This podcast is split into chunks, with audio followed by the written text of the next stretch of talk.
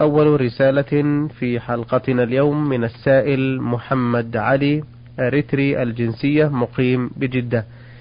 سؤاله الأول يقول بعض الناس عندنا عندنا عندما يريدون الوضوء يتوضؤون داخل الحمامات المخصصة لقضاء الحاجة فيخرجون وقد ابتلت ملابسهم ولا شك أن الحمامات لا تخلو من النجاسات. فهل تصح الصلاة في ملابسهم تلك؟ وهل يجوز لهم فعلهم ذلك؟ الحمد لله رب العالمين والصلاة والسلام على نبينا محمد وعلى آله وأصحابه أجمعين.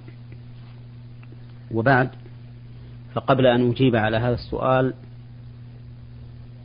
أقول إن هذه الشريعة ولله الحمد كاملة من جميع الوجوه وملائمة لفطرة الإنسان التي فطر الله الخلق عليها حيث إنها جاءت باليسر والسهولة وعدم بل جاءت بإبعاد الإنسان عن المتاهات في الوساوس والتخيلات التي لا أصل لها. وبناء على هذا فإن الإنسان بملابسه الأصل أن يكون طاهرا. ما لم يتيقن ورود النجاسة على بدنه أو ثيابه. وهذا الأصل يشهد له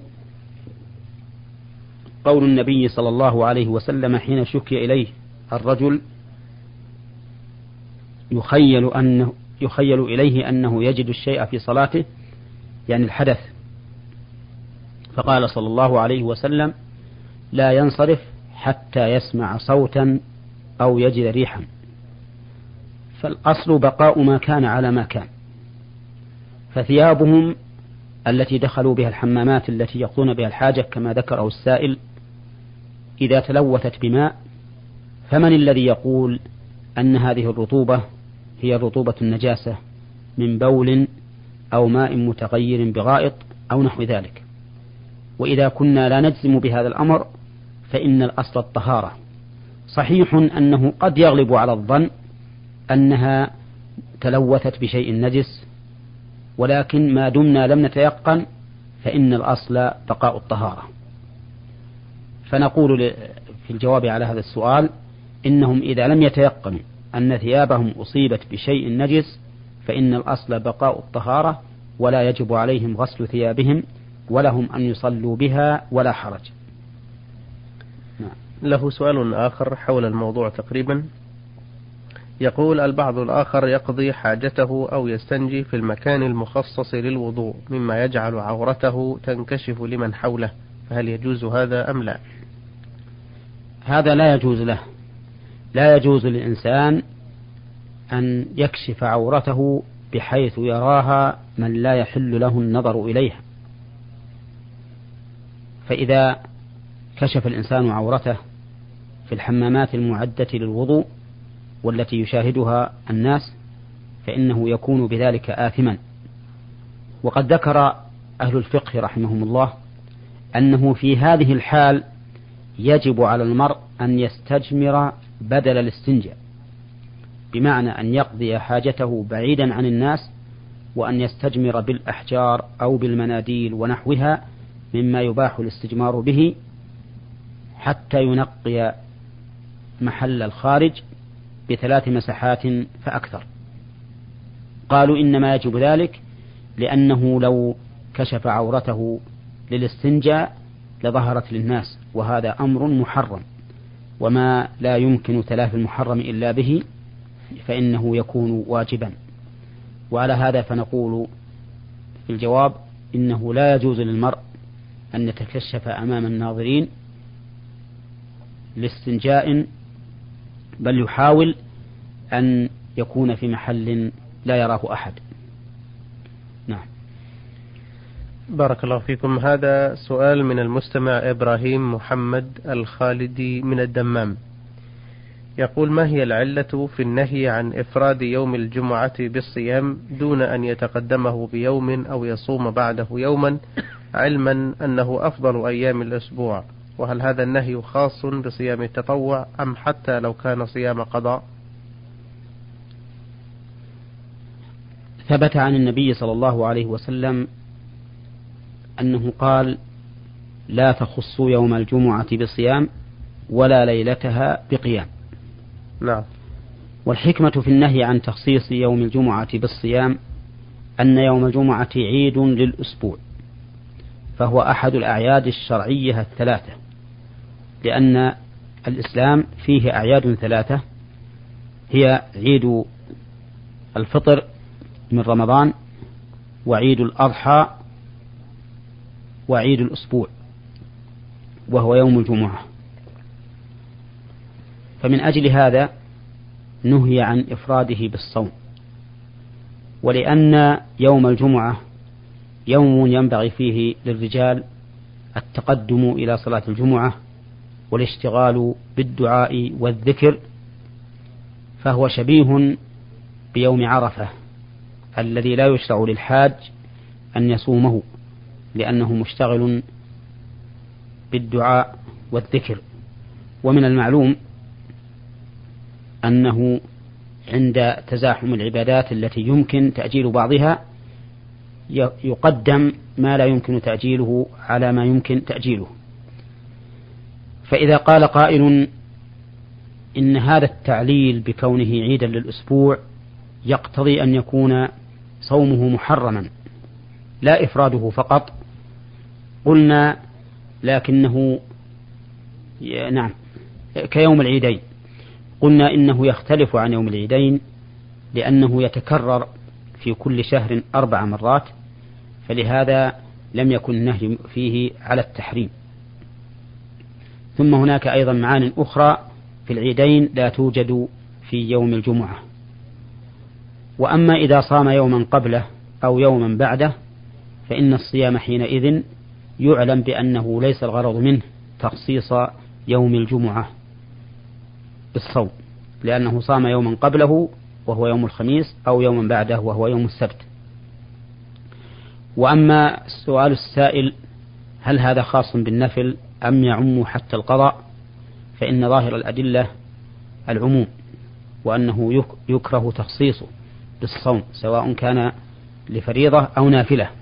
اللهم إلا أن يكون الإنسان صاحب عمل لا يفرغ من العمل ولا يتسنى له أن يقضي صومه إلا في يوم الجمعة فحينئذ لا يكره له أن يفرده بالصوم لأنه محتاج إلى ذلك.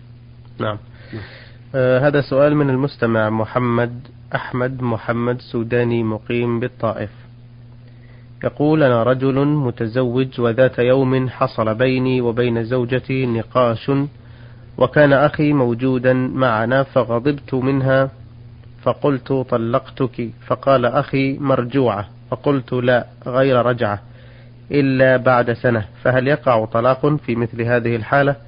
فبعض الناس يقولون إذا قال الزوج هي طالق وقال من بحضرته مرجوعة فإنها تعتبر مرجوعة. فهل هذا صحيح وماذا علي الآن أن أفعله؟ أفيدونا جزاكم الله خيرا.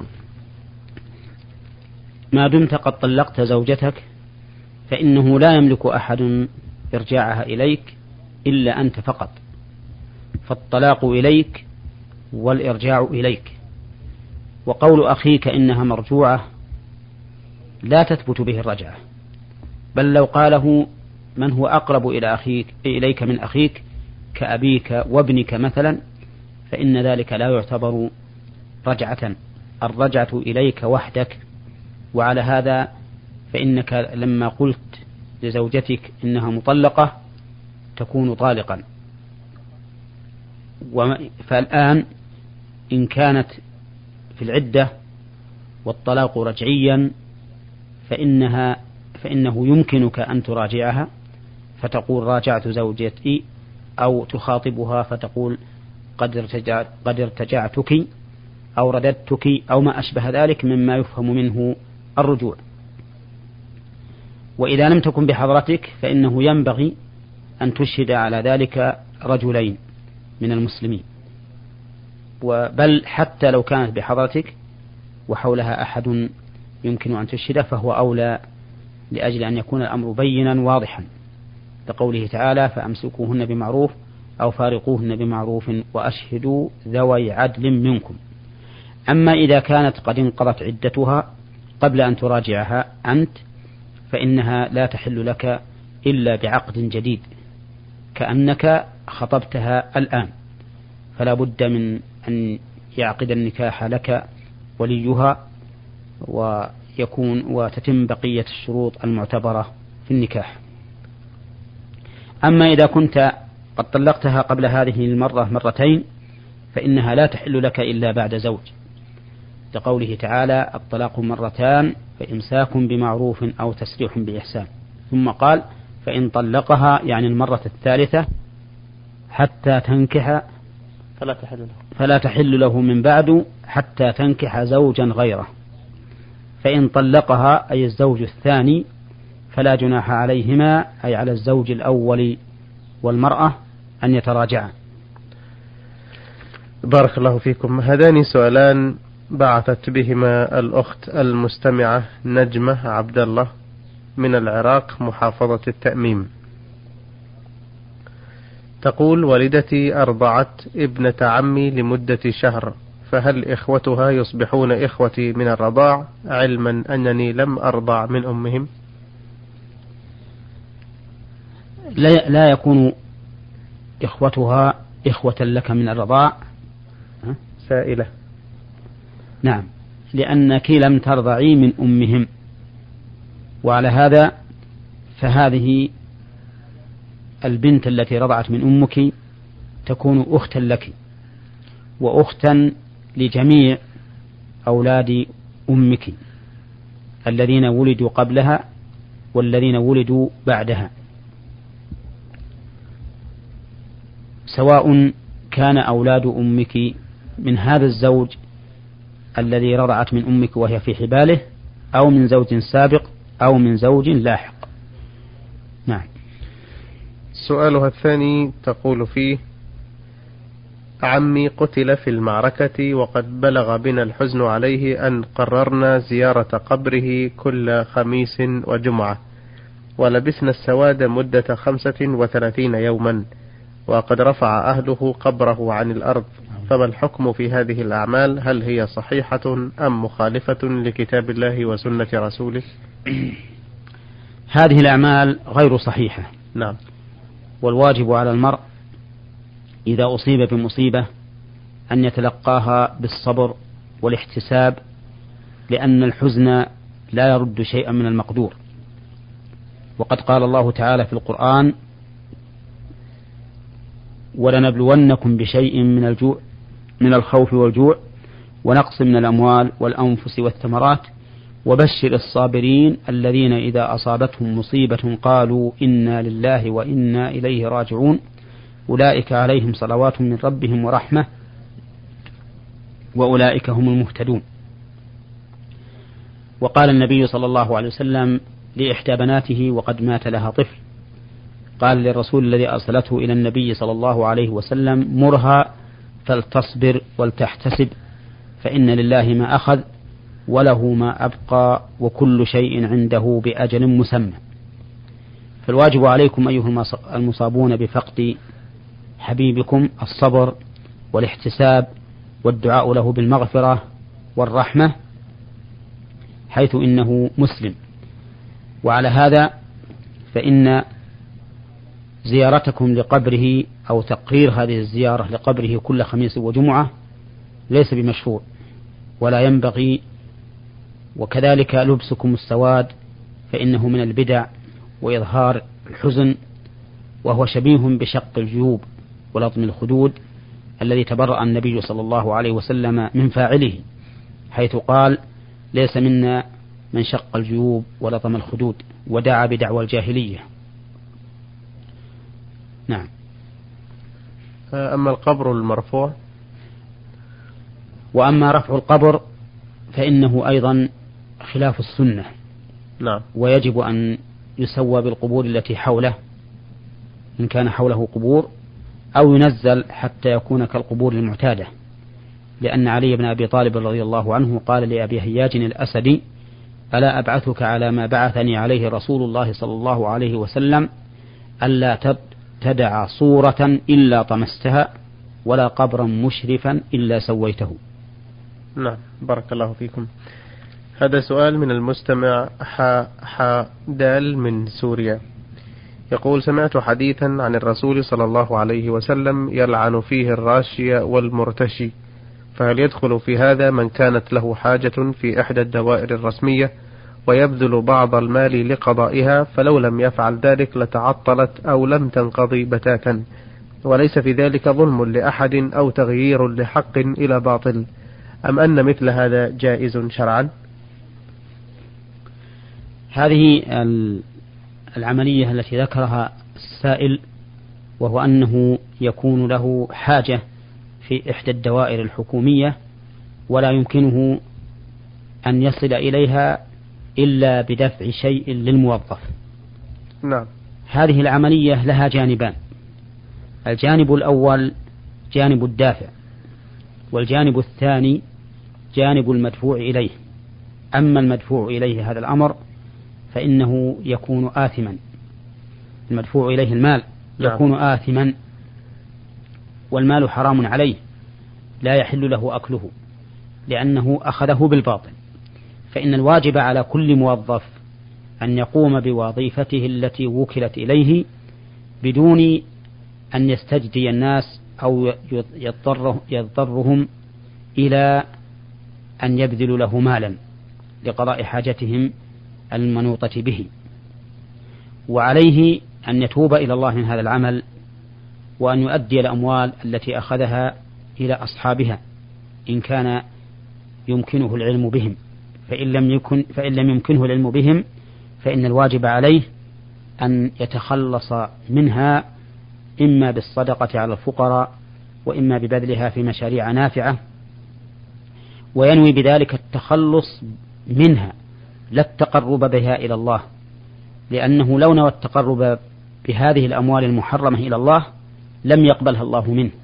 فإن الله تعالى طيب لا يقبل إلا طيبا. ولم تبرأ ذمته منها لأنه تصرف بها على أنها لنفسه. فيكون قد أتلفها على غيره ولم تنفعه في الآخرة. ولكن يتصدق بها تخلصا منها أو يصرفها في مشاريع أخرى نافعة. وحينئذ لا يكون له أجرها كصدقة ولكن يكون له أجر التوبة منها.